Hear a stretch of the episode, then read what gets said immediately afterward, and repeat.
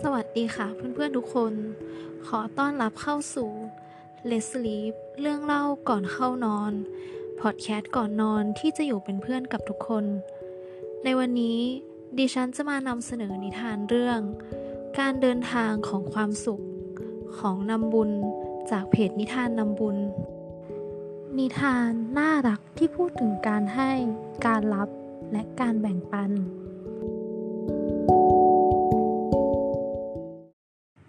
แทบไม่มีใครรู้เลยว่าใต้ผืนโลกของเรา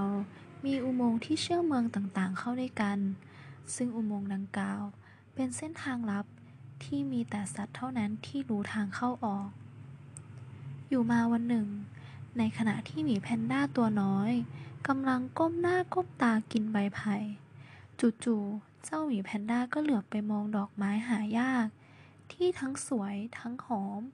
แอบชูช่ออย่างเหนียมอายอยู่หลังกอไผ่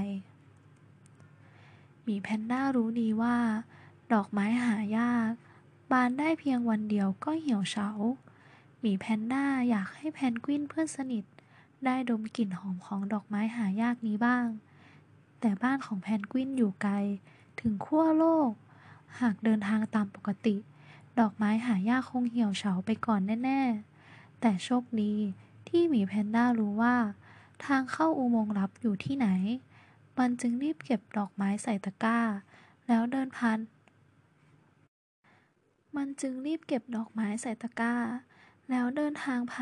์ลับ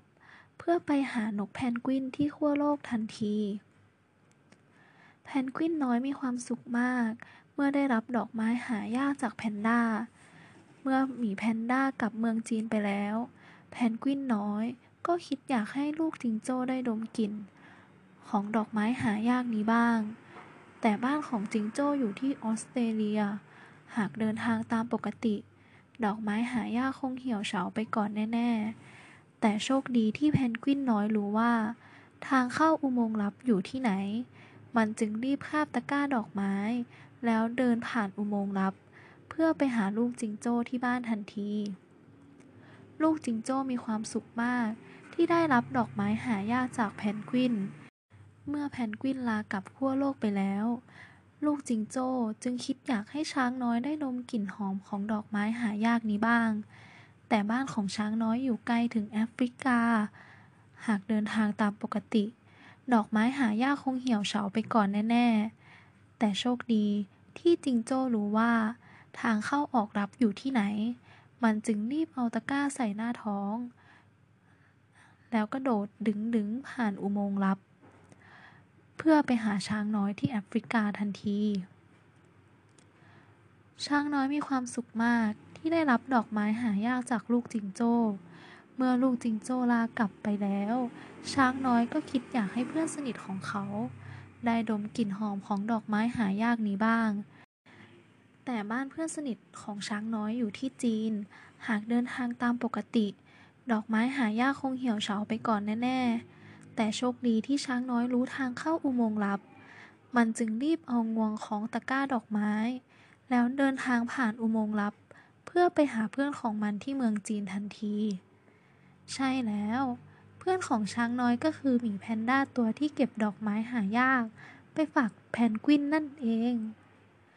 หมีแพนด้าทั้งดีใจและแปลกใจมากที่ได้เห็นดอกไม้หายากอีกครั้งในช่วงเวลาเพียงแค่วันเดียวถ้าหมีแพนด้าไม่นำดอกไม้ไปฝากเพื่อนกว่าจะได้เห็นดอกไม้หายากอีกครั้งมันคงรออีกหลายปีเป็นแน่แต่เมื่อต่างคนต่างอยากมอบความสุขให้แก่กันการเดินทางของความสุขจึงเกิดขึ้น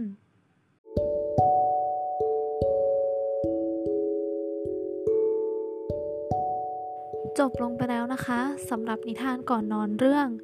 การเดินทางของความสุขแต่ยังมีนิทานดีๆอีกมากมายในค่ำคืนถัดไปสำหรับวันนี้ราตรีสวัสดิ์ค่ะ